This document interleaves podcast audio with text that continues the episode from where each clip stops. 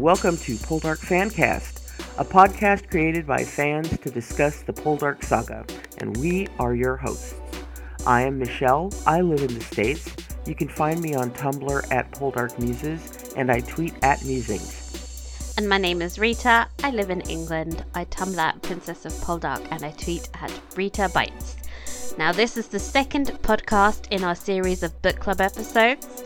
We're currently reading The Stranger from the Sea, the eighth book in the saga, and we'll be discussing chapters 6 to 9 of book 1. So I hope you've all been doing your homework and reading along. Here we go. Uh, first up, chapter 6. We are introduced to the mysterious Stephen Carrington, who claims to be a gentleman from Gloucestershire whose ship he owned uh, when it was struck by a storm. Uh, friendly and well liked by everyone in the village, he ingratiates himself with the Poldark family, and in particular with Cloence, to whom he confesses his, quote, real origins. He is not a gentleman, but in fact a sailor and privateer. He confesses his feelings for her, and they kiss. Yeah. So, what was your initial reaction to Stephen and his relationship with Cloence? Hated it, hated it, still hate it, really, really hate it. oh Uh, yeah. Stephen just gives off icky conman vibes from the get go. Oh yeah. Comes in, he's charming, but his story is constantly changing about who he is and where he's from. And oh, he's a gentleman and he has this accent, but he doesn't Mhm. have any money or any connections, and he's staying in their house for like seemingly way too long. It's just, ugh. Everything about him creeps me out, and the, his relationship with Clowance was moving at like warp speed. Like they're kissing Mhm. in by the end of chapter six. Like that, that's in the space of a chapter, he is introduced and then making out with one of the children. What the fuck? Mm-hmm. Yeah. Um. You you know you, you remember how I felt about um Mr. Armitage? Oh yeah, Yeah. I'm familiar. You know, uh huh. Um. This is a sociopath. uh, yeah. This is a sociopath. Uh, you know, I I am not going to uh, revise my opinion on Mr. Armitage, but this cat is horrible. He's horrible, and how Demelza isn't able to see through this boggles the mind. I think she's sort of picking up on things that are a bit strange about him, but she's not confident enough to like call him out on how much of a leecher he is. There, there's those lines where she, because she, she notices that things that are wrong with him, uh, that he stands out from different people of his his supposed class, and Mhm. she she can pick up on it in a way that the people of that class can't but she doesn't actually like say anything or like warn Yeah. Which just freaks me out. Like. Tell your daughter to leave him alone. You don't know Yeah. who this motherfucker is. He just came out Yeah. from the ocean. Like what? Mm-hmm. He's a stranger from the sea. Who is Damn he? Who is he? We don't know who this fool is. And this is this is a theme that exists within the novels. Uh, don't get me wrong. I adore these novels. I adore this saga. Um, the books are absolutely magnificent. But this is this is something that I know I had massive issues with. Um, if for no other reason, and, and we'll get into it more as we as we move through the story. But you know, this is a, a theme that will come up where you know we will see things like this happening, and it doesn't seem like the parents are doing much to kind of help direct their children's. They're like sleep driving at the wheel here. They are very permissive for this the the time that these books are set. For any time. And we'll get more yeah, and we'll and we'll get more into that as we uh, move further into uh, this story and the others um, that we have to look forward to. oh, and you know they're they're sitting there breaking into Trenwith Ugh. and making out. What does that remind you of? Breaking into Trenwith having illicit Mhm. relations. I mean, she really Mhm. inherited all of Ross's worst qualities here. Uh, oh Lord, yeah. Okay, so uh, next question. Uh, Caroline suggests that seeing more of the world, and in particular men, would be a good idea for Clowance. Do you agree? ding, ding, ding, Caroline, you're the only sensible person in the room. Uh, Demelza's all like, well, I saw one man, and that was okay for me. And I'm just like, Demelza, you're not everybody. Like, no, you were literally no. A street urchin that married their master. This is like nobody else is gonna have that life. Um, make your daughter No. meet more men because she cannot just go making out with random strangers in the middle of Trenwith. Right. Clarence needs Right. to see more men. Yes. She needs she needs to gain more experience in the world. And you know, when we say experience, you know, we're not saying that, you know, she needs to, you know, go to London and start, you know, messing around and, and all that. But that would be stuff. fun She- for her. she- Go, Clarence, do whatever you like. um, but you know, she has lived her entire life.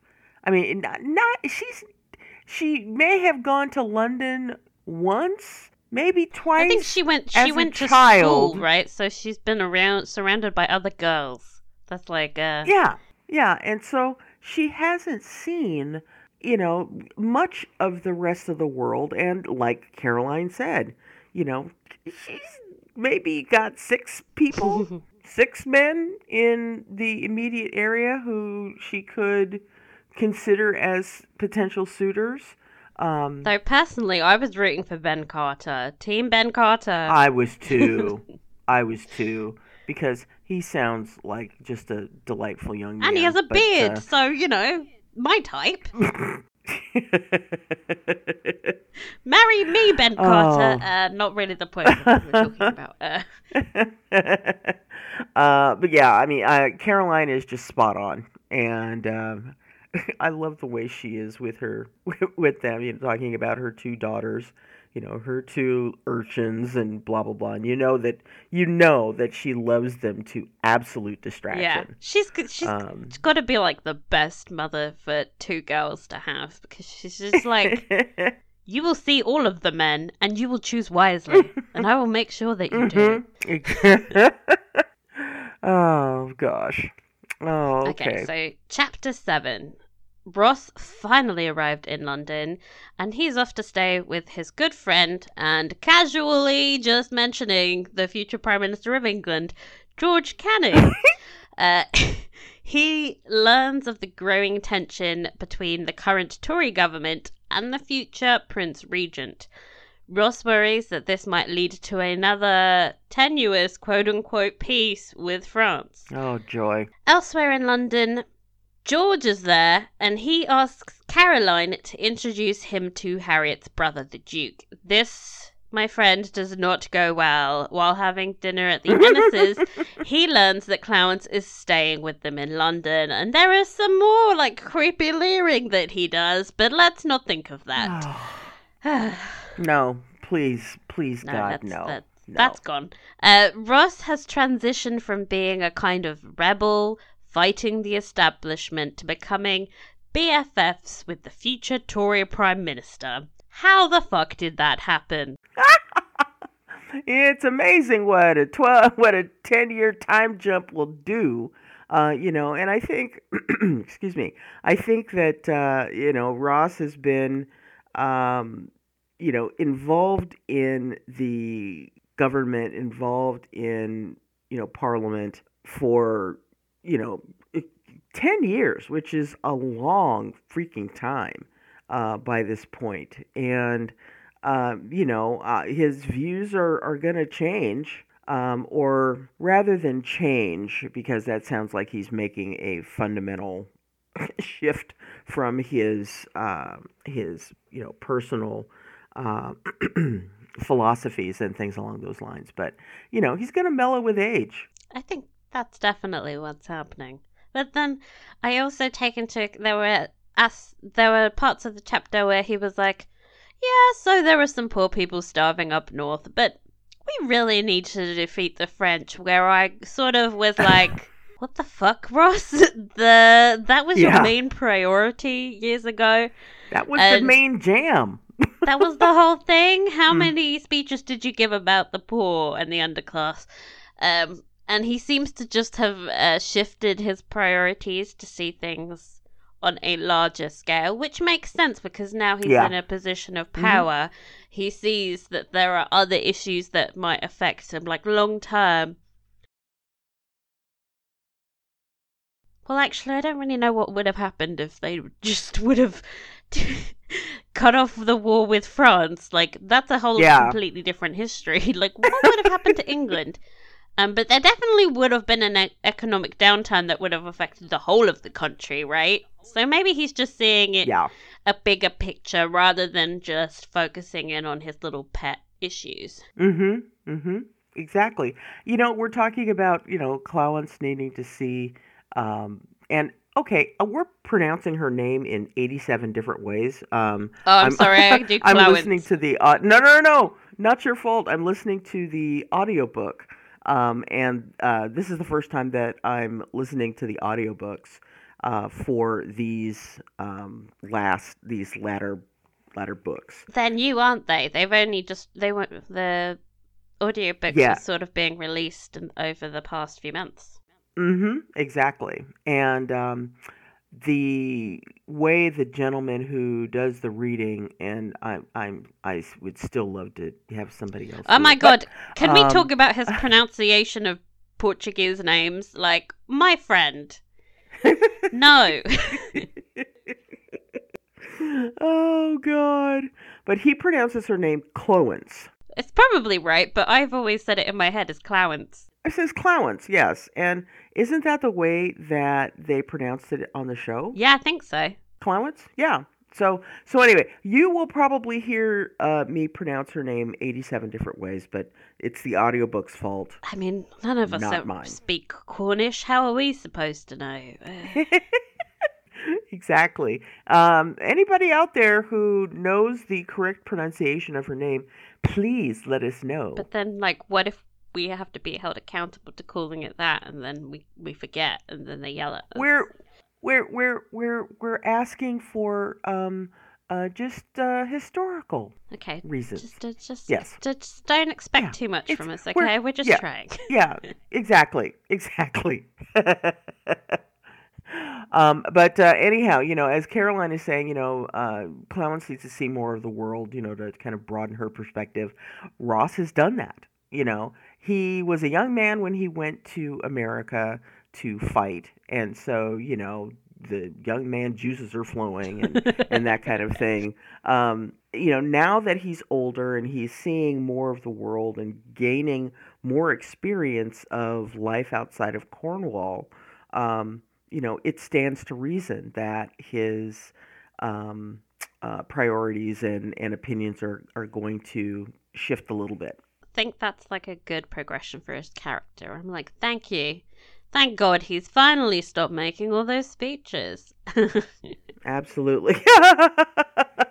Absolutely. Oh, God. Speaking of massive shifts in character, George reaching out for help from both Caroline and Dwight in the same chapter. Oh my god, doesn't that seem uncharacteristic? uh, yeah, it does. Uh, for Book George, uh, definitely. Um, you know, I think that you know George, you know, has has made it pretty clear that you know his opinion of uh, Dwight uh, was pretty awful when he first met um, Dr. Enys, mainly because of his association with Ross. Well, in fact, they uh, it's mentioned in that brief sort of recap of their relationship. Mm-hmm. He had wanted to befriend Dwight for himself, but then, you know, Ross got in there Yes. first, so he's mad bitter. Yes. Mad bitter. Yes, that's right. Because the way that Dwight is, Dwight's character is introduced in the books, uh, you know, if I creak my brain back, uh, you know, Lord knows how many uh, months and years, um, is that uh, Dwight is a guest at George's wedding. Uh, I think it's Francis's wedding, right? Oh, Francis's wedding. That's right. That's right.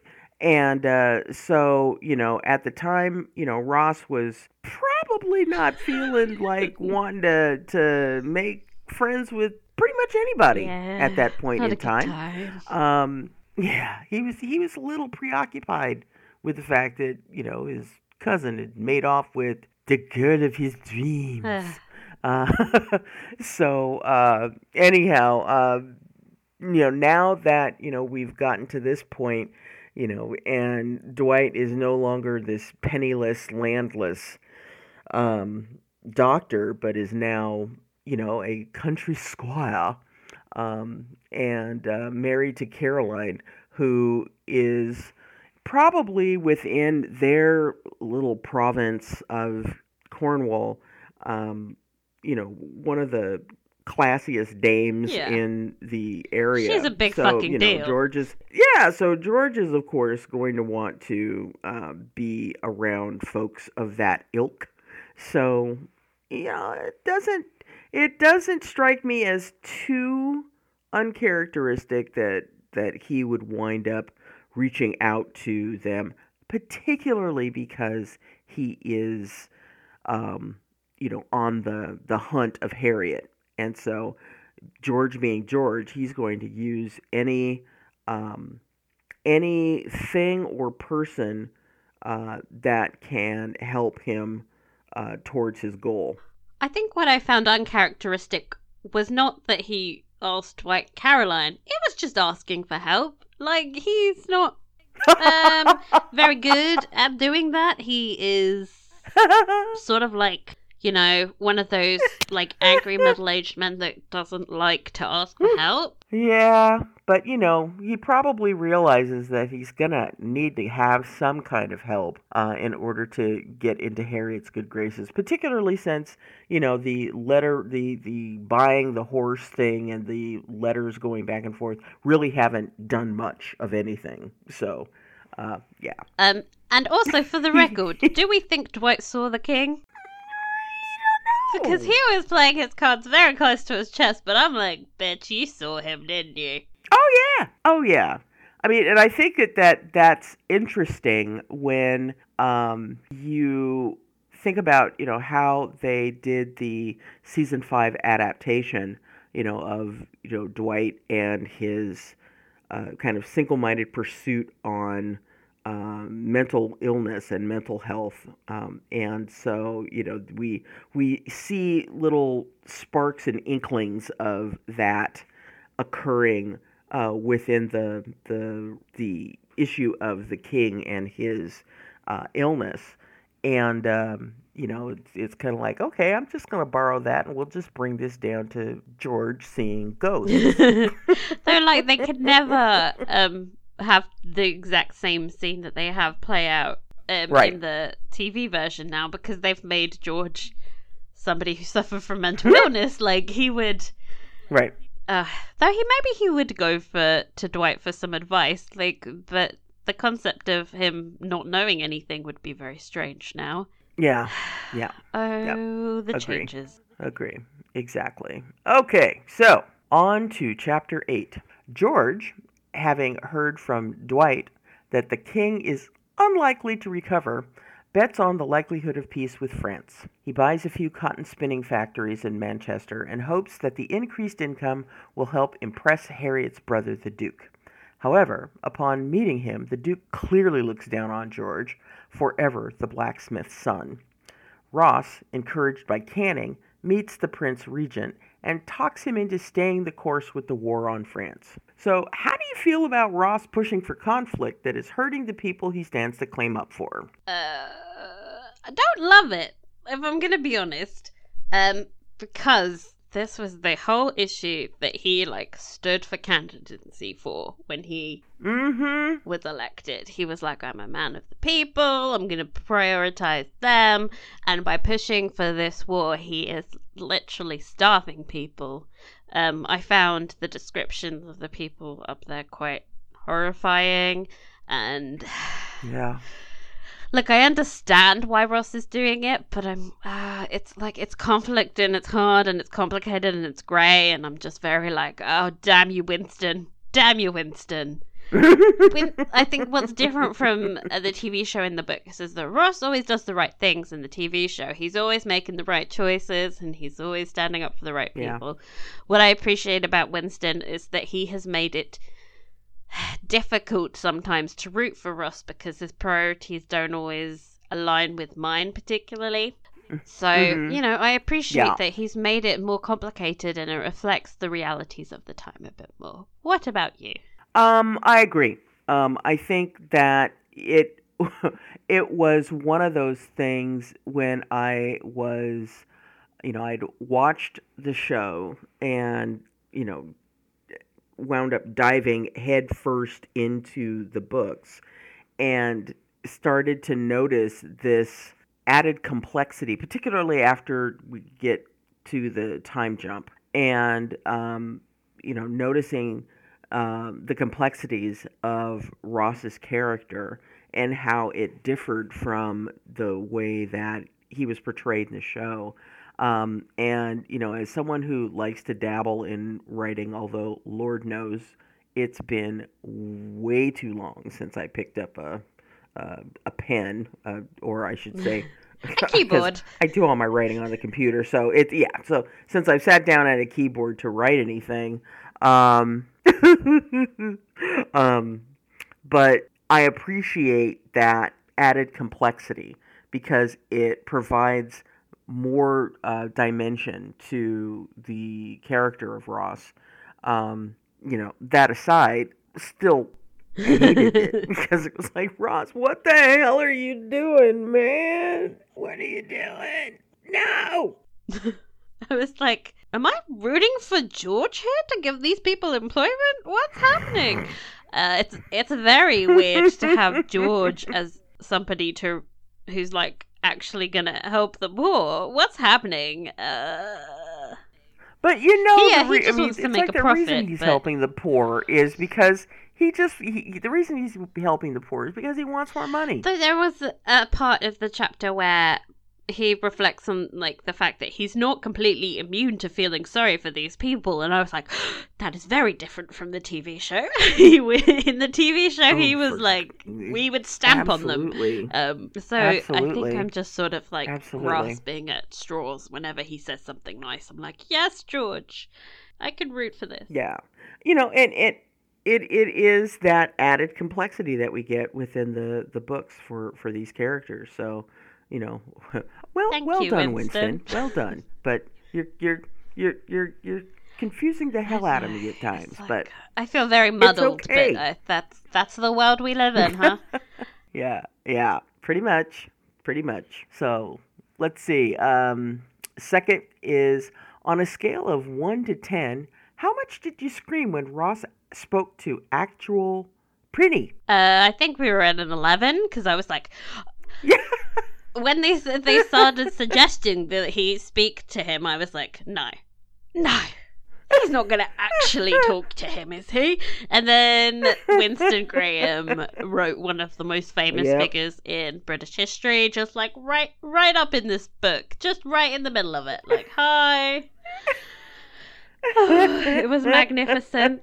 I was like, this is Oh, fab. Can he have a spin off? I would read that because ev- everything about him is fascinating to me. This is a very interesting Yeah. figure. And this is a decision he did Yeah. make, which was always Mhm. baffling to me, but you know, he ended up being incredibly correct. Everybody in the in the novel is like, "Oh, he's going to be such a shit king. Oh my god." Um he governs over an incredible period in British history. Yeah. Uh, hi, you might have wor- heard of this little thing called the Battle of Waterloo, which we fucking won. Mhm. Uh, so thank you, Prinny.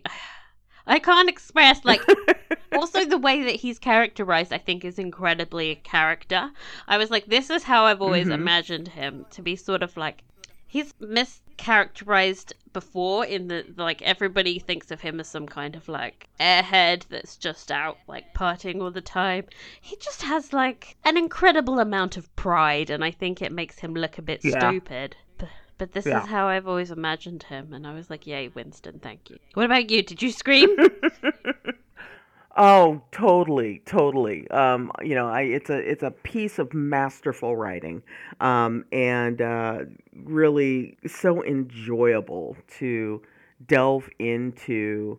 You know, this this individual who you know lived and reigned through a remarkable time, uh, and so it was. I love, and I've always loved. Um, uh, fictional books that kind of dip their toe within the uh, historical realities that are taking place uh, around them. And um, I remember there was a um, uh, series, uh, I think it was called, God, what was the series called? Um, it was by uh, John Jakes. I'll have to look it up. Um, and it was a series that followed uh, this family uh, through the Revolutionary War all the way through to. Ooh, north and south. No, uh, it wasn't North and South, although I loved that. Um, but it all the way through to, I want to say it was like the early 20th century. Um, and it, they had moments of time where they were interacting with individuals, you know, that um, really helped to make history uh, within the United States. And so uh, I will look it up and I will uh, post a link to that series. Um, oh, God, I have a cat. Hello, Hi, cat. Jack. Sorry, everybody. He's inserting himself Um, into podcasting history. Yes, he is. Thank you, Jack. Goodbye, Jack. Um, uh, I will post a, a note on Twitter uh, when I uh, find that series because it's really it is not as well written as um, Winston's. Um, I'll have to say that uh, Winston um, is was an extraordinary writer, but it was damn well entertaining. I mean, that's a different kind of skill Um, that I think people underestimate. Mhm. If something is gripping to read, that that's quite rare as well. Like God Mhm. knows the Exactly. frickin' Twilight sagas weren't good, but people frickin' read through it like, you know, if it's trashy, Ah. There's its own skill in there. I'm just saying. Exactly. Um, yeah, John Jakes um, loved North and South, Love and War, but this was uh, the Kent Family Chronicles, uh, and it started with the book The Bastard. That reminds me a bit of like the Yes. what is it? I never know how to say it. The For Forsyte saga thing. What is it? Oh, the Forsyte. Never the know how to that. so- Yes.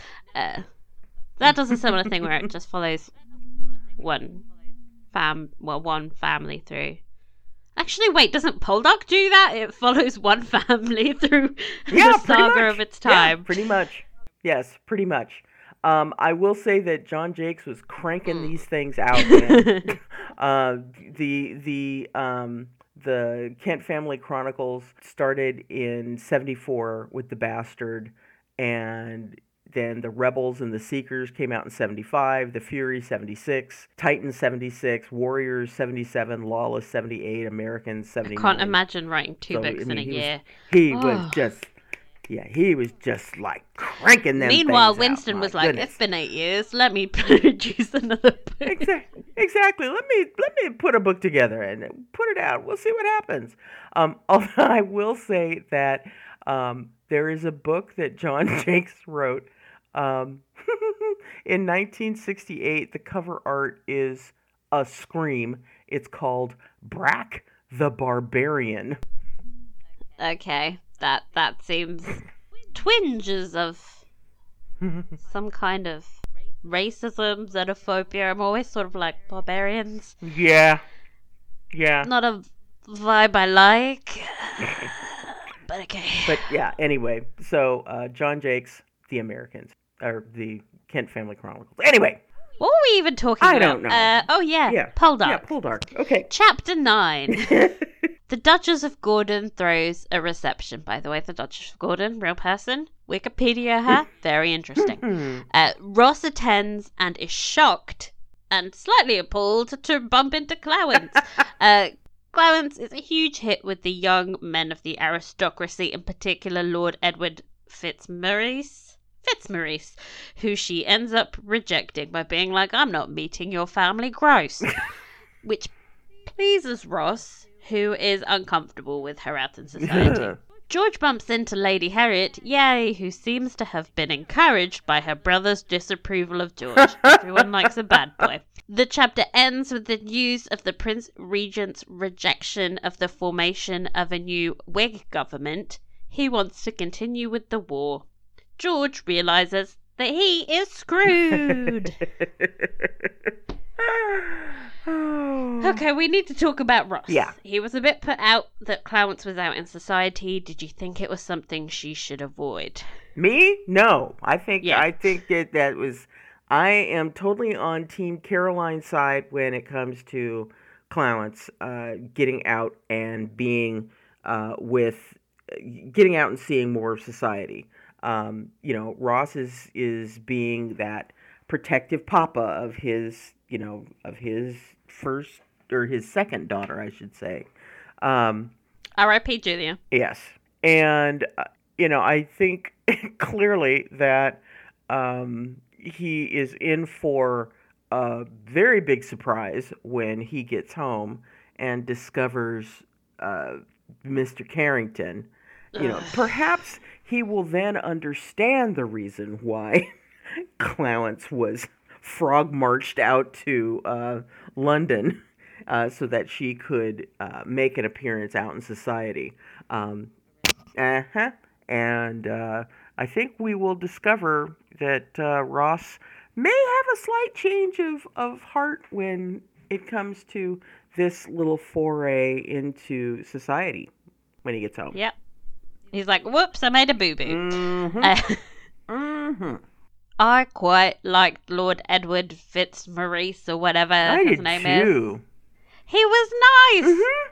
Give him a shot, Clowance. I mean, he's not horrible and he's not lying about where he's from, so Exactly. really a step up. He's a nice looking young man uh, who is genuinely interested in her.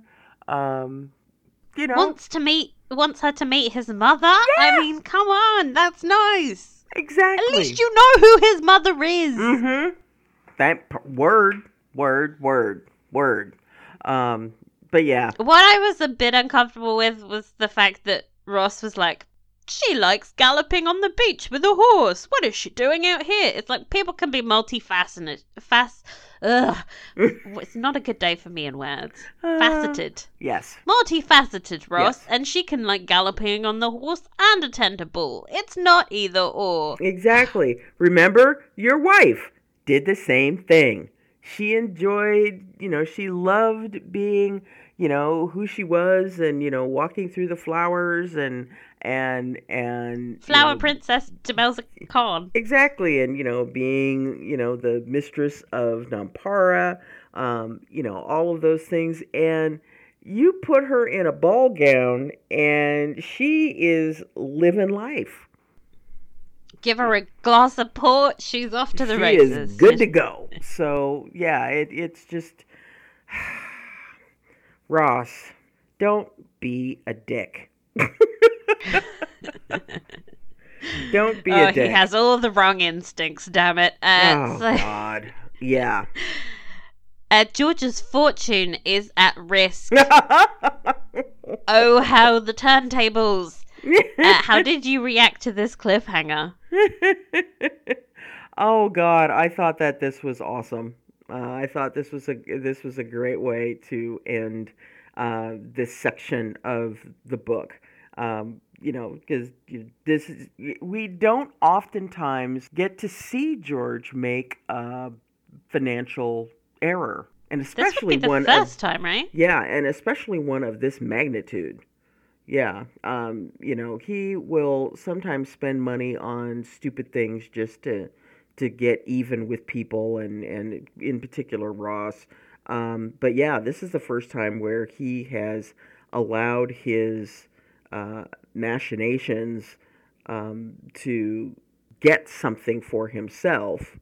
Um, he's he's he's jumped into doing something like this without thinking about the potential ramifications of you know well what happens if plan A is not the way it goes and it goes plan B what what are my options then Though I don't know that it's it was really that much of a risk.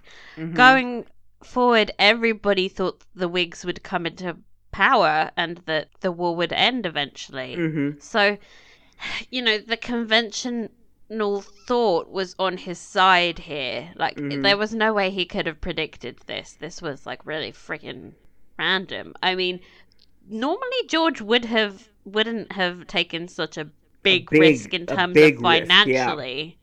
Mm-hmm. Um, so that just shows you how freaking desperate he is to impress Lady Harriet.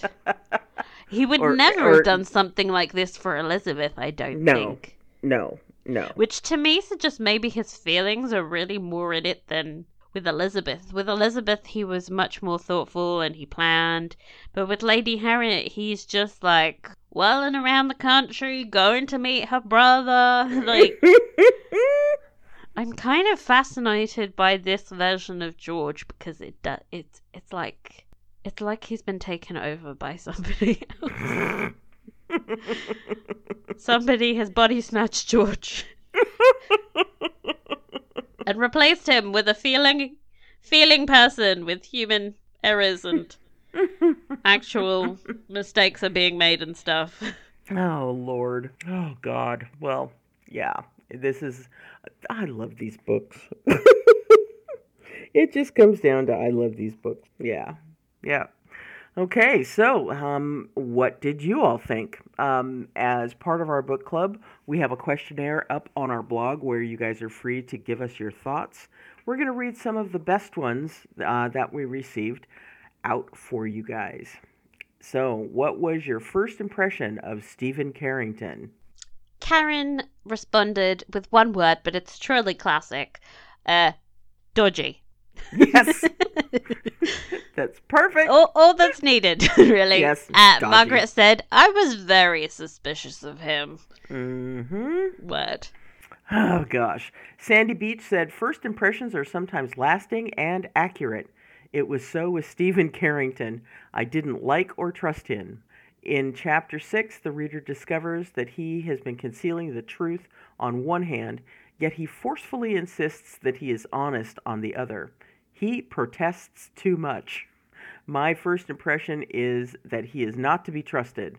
His greatest asset is his looks, with nothing of substance to recommend him. Brutal! I love it. Uh, Poldark Heart said, Straight away, I was suspicious of this dude. He seemed a bit of a character. I had to wonder why a stable man with responsibilities would be so eager to hang around the first place he happened to wash up in from the sea, instead of wanting to go home. uh, my tin hat was tingling when he told Demelza that his mind was shaken up from his near death experience, and so he needed to stay longer for rent rest and refit. Uh, but then attended all the Christmas parties going on in the district and with charming Clowance on the sly. Yeah. The main thing is that, as the text said, Demelza always had, quote, razor sharp perceptions, end quote. Mm-hmm. Since she is mm-hmm. not sure what to make of him, that was all the alarm bells I needed to suspect that, in the words of Taylor Swift, he was trouble trouble, trouble, trouble. Oh God, yeah. The um, I love the. Oh yes, I need to.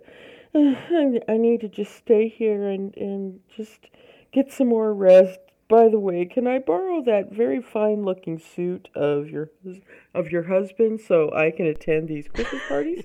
Thank you. make it make sense. No, no, it doesn't. No, it doesn't.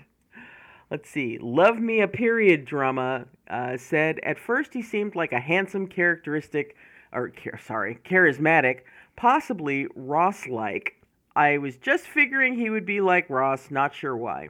He didn't seem entirely trustworthy, a bit of a grifter, but I gave him the benefit of the doubt because Clowance seemed to be so taken with him, and I figured she would have some sense given her parents. Sorry, that's I've, just I've such a terrible read instinct. a couple more books. My opinion of him has steadily declined.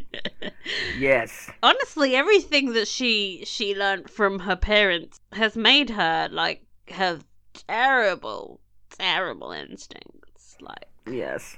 Yes. and then Yes, then again, this is the the parents that helped somebody that killed their wife escape on a boat to Sicily. So Yeah. these people are strange, man. So, uh, speaking of uh, speaking of uh, grifting, uh, what do you think about the budding romance between Stephen and Clowance? Margaret said, I don't like it at all. Stephen seems too worldly wise and too old for Clowance. He's hiding something. Margaret brings up a good point. Demelza thinks this man is almost 30. Yeah, She- uh, he's he a is- teenager. he- he- yeah, he's a little old. He may be like twice her age. Yeah, could be. Gross. Cause she's cause she's how old in this? Sixteen? 16, I think maybe 17. Yeah, something Double like that. You get 30, you know. Uh, Love Me a Period drama said, I wanted Clowance to have the kind of romance her parents have, so I was excited to read about their rom- their moments together. Poldark Heart. I, I would be, would totally agree with you if he didn't set my spidey senses tingling off the charts. It's like within the first paragraph, I was like, mm, no, no, no, Mhm. no, no, and it just get, gets gets worse throughout the. By the time he's kissing Clowance, no, no, I'm like, get it, Yep. over, escape from this, escape this Trenwith, and run Yes. far, far away to London. Yes. Uh, Poldark Heart said, not a fan. And the fact that I first wondered if he actually if he actually obsessed with Demelza, by the way, he spoke of her beauty and charm, gave me cad vibes. Um, maybe also mummy MILF issues. He's probably closer to Demelza in age, to be fair. Honestly, that is very true. Uh, though he was honest with Clowance about his adventures in the sea. Honest? I don't know. We'll find out. Um, I did not like the fact he had lied to Demelza about this whilst pursuing a romance with her daughter behind her back. Their first real scene together rang other alarm bells as he made it seem like he did not want Clowance to disobey her mother, but incrementally and manipulatively led her to doing just that as she ended up taking him to Trenwith after all. Then going in with him as mm, uh, must have known she wouldn't let him go in on his own. I felt like his questioning of her regarding Ben Carter was intense, and he was acting like he was on Love Island trying to couple up too quickly Yes. and get her emotional commitment so soon after saying he liked her. His pawing of her was creepy and like marking his territory. Then he asked to use Trenwith as a meeting place, then onward, just after Clowance had warned of the risk and danger of being caught by the Harrys. That was presumptive and, succe- and suggested he was selfishly lustful, irresponsible, and not mindful of Clowance's well being. Unbeknownst to her, he was clearly pulling the strings at this early stage, and she was being led astray by what seemed to be an irresponsible cad. So I do not like the feel of where this romance is going. Not one bit. No, no, no. Mm-mm. Say no to Nope, people nope, called nope. Stephen Carrington. Uh, so the next question was Are you enjoying older George?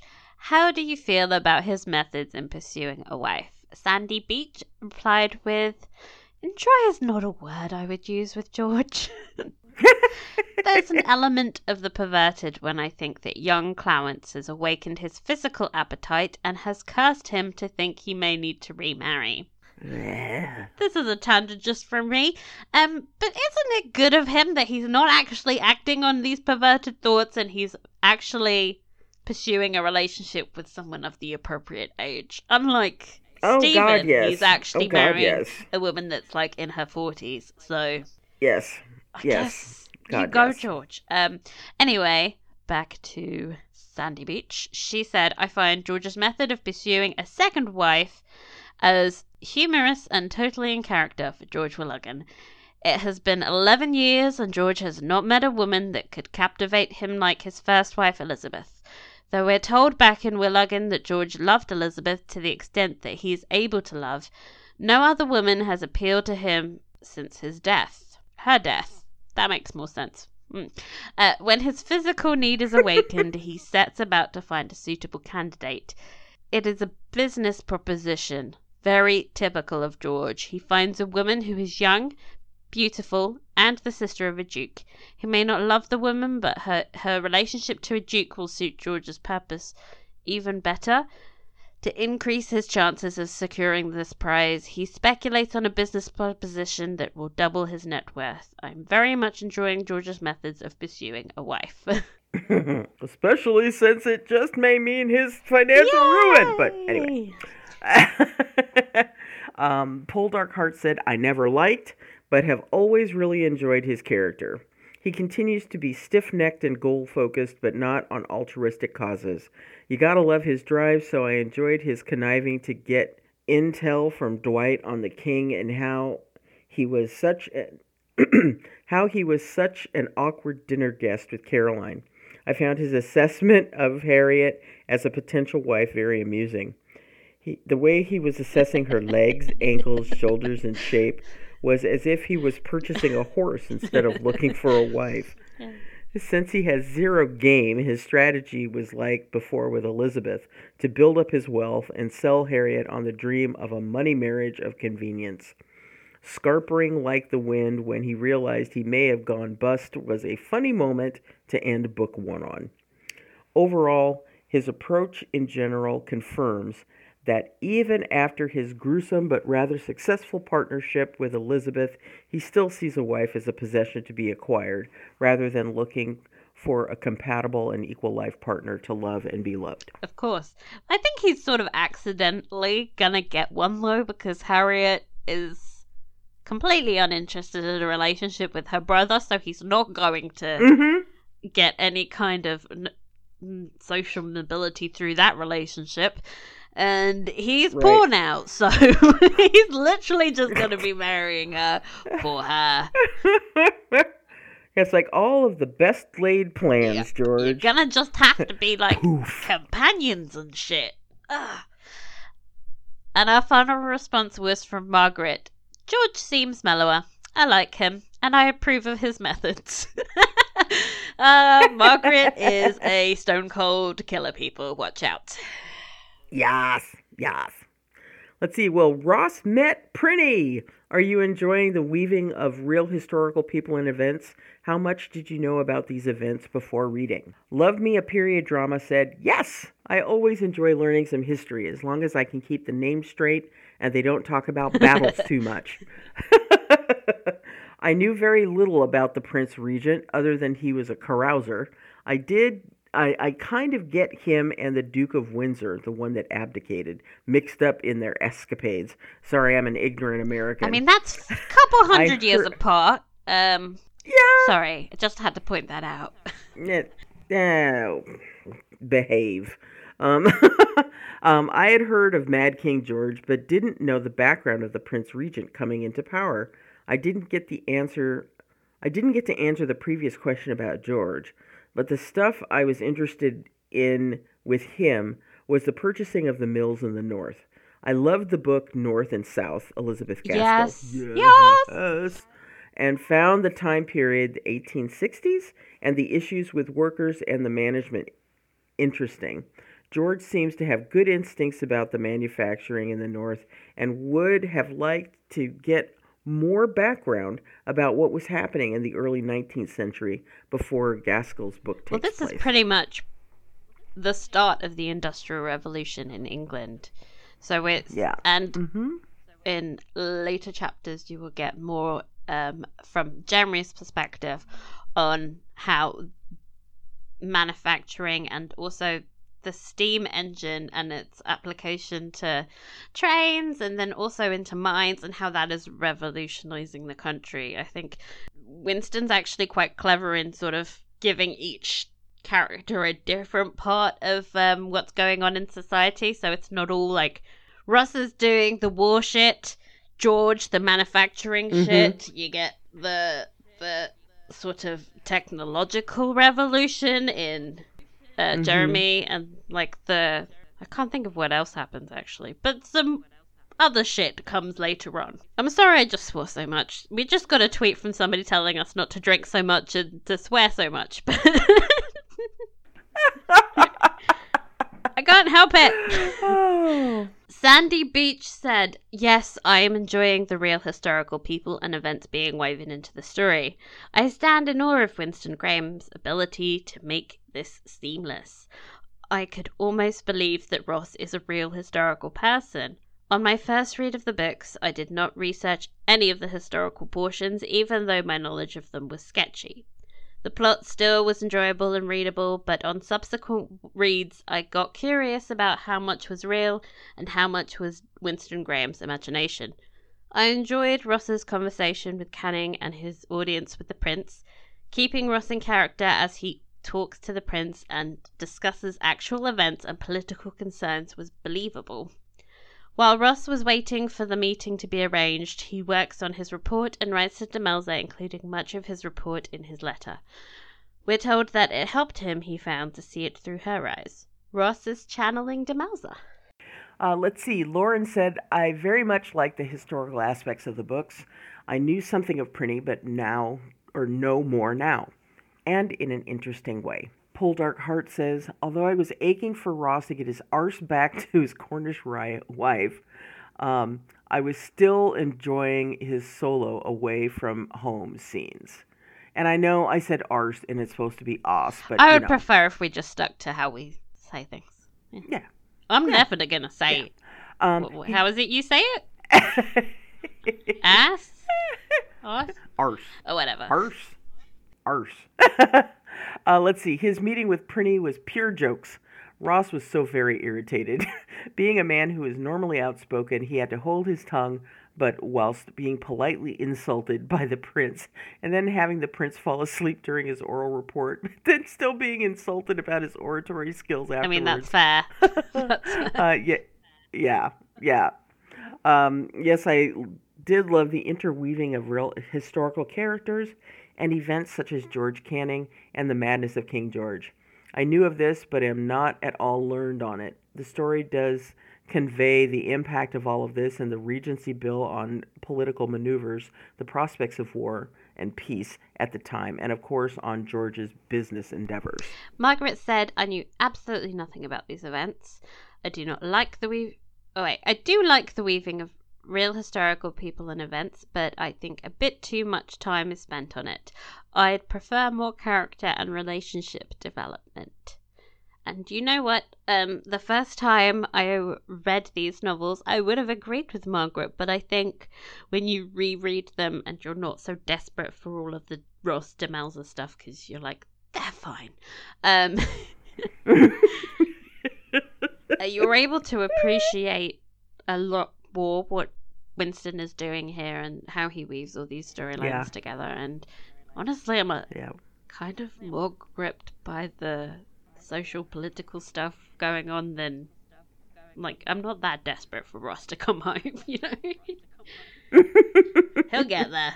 He will get there yeah. eventually. He'll get there eventually, and um, the Romelza that we get in these later books are just it's just delightful. Yeah, it's worth it, people. Uh, yeah, it, it really is worth the wait. Uh, do you think Ross is right in encouraging Clowance to stay out of society? Love Me, a period drama, says yes. I think he knows she wouldn't have the patience for it like him. Unlike teenagers today, his advice doesn't seem to have the opposite effect of making her want to be in society more. she seems to respect her father's opinion. Crazy. Shock. Yeah. I also agree with Caroline that Caroline though that she should meet as many men as she can and take advantage of opportunities in society. So I guess I contradicted myself. I think Ross was right to put the warning in her head, but I'm glad she has the opportunity to find out for herself. I'm glad Ross didn't for did not forbid her to go. Um, Margaret said, "No, I think it's good for her to expand her horizons and meet and socialize with people of other classes." Karen, once again, single word, no. oh, Karen. Yes. She gets it. Uh, Poldark yes, said, she does. I actually did not think that Ross was very discouraging. I think he was unprepared and therefore anxious and shocked.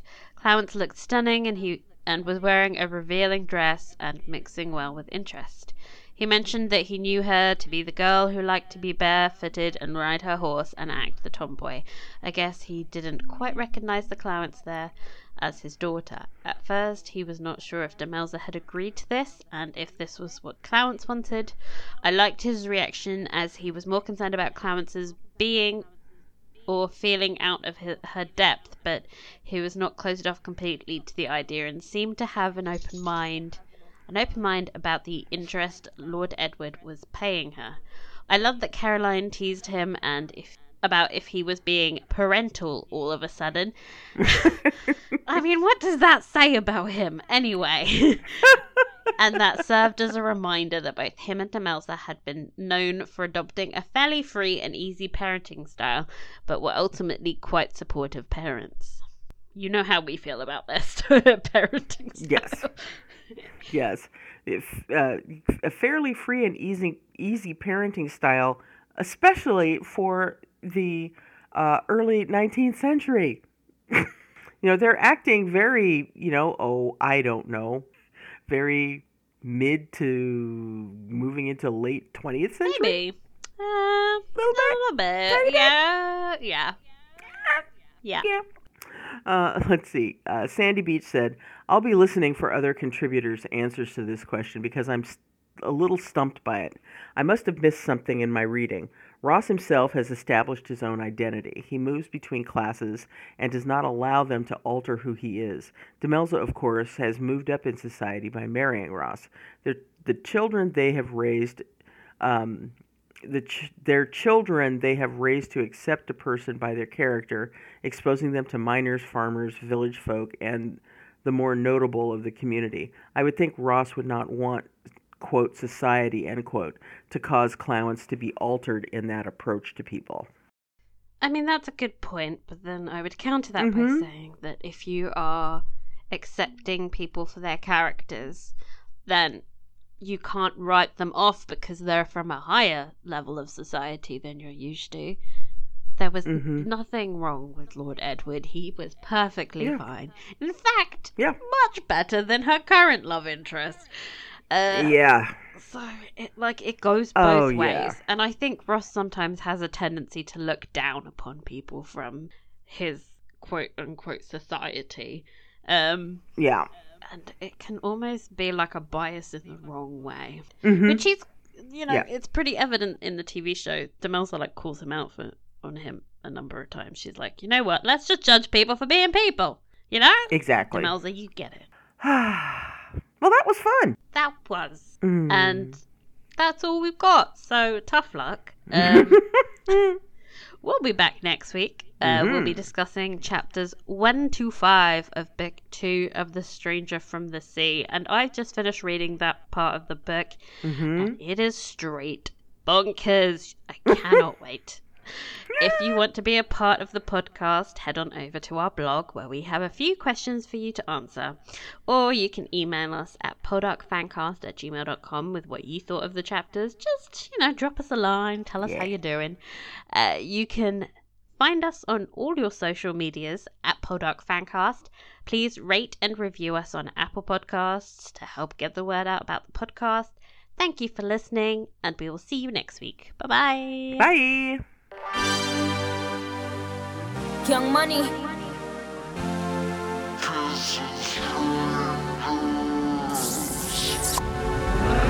Hey, I'm just trying to make my way out through the concrete jungle. Who walks with me?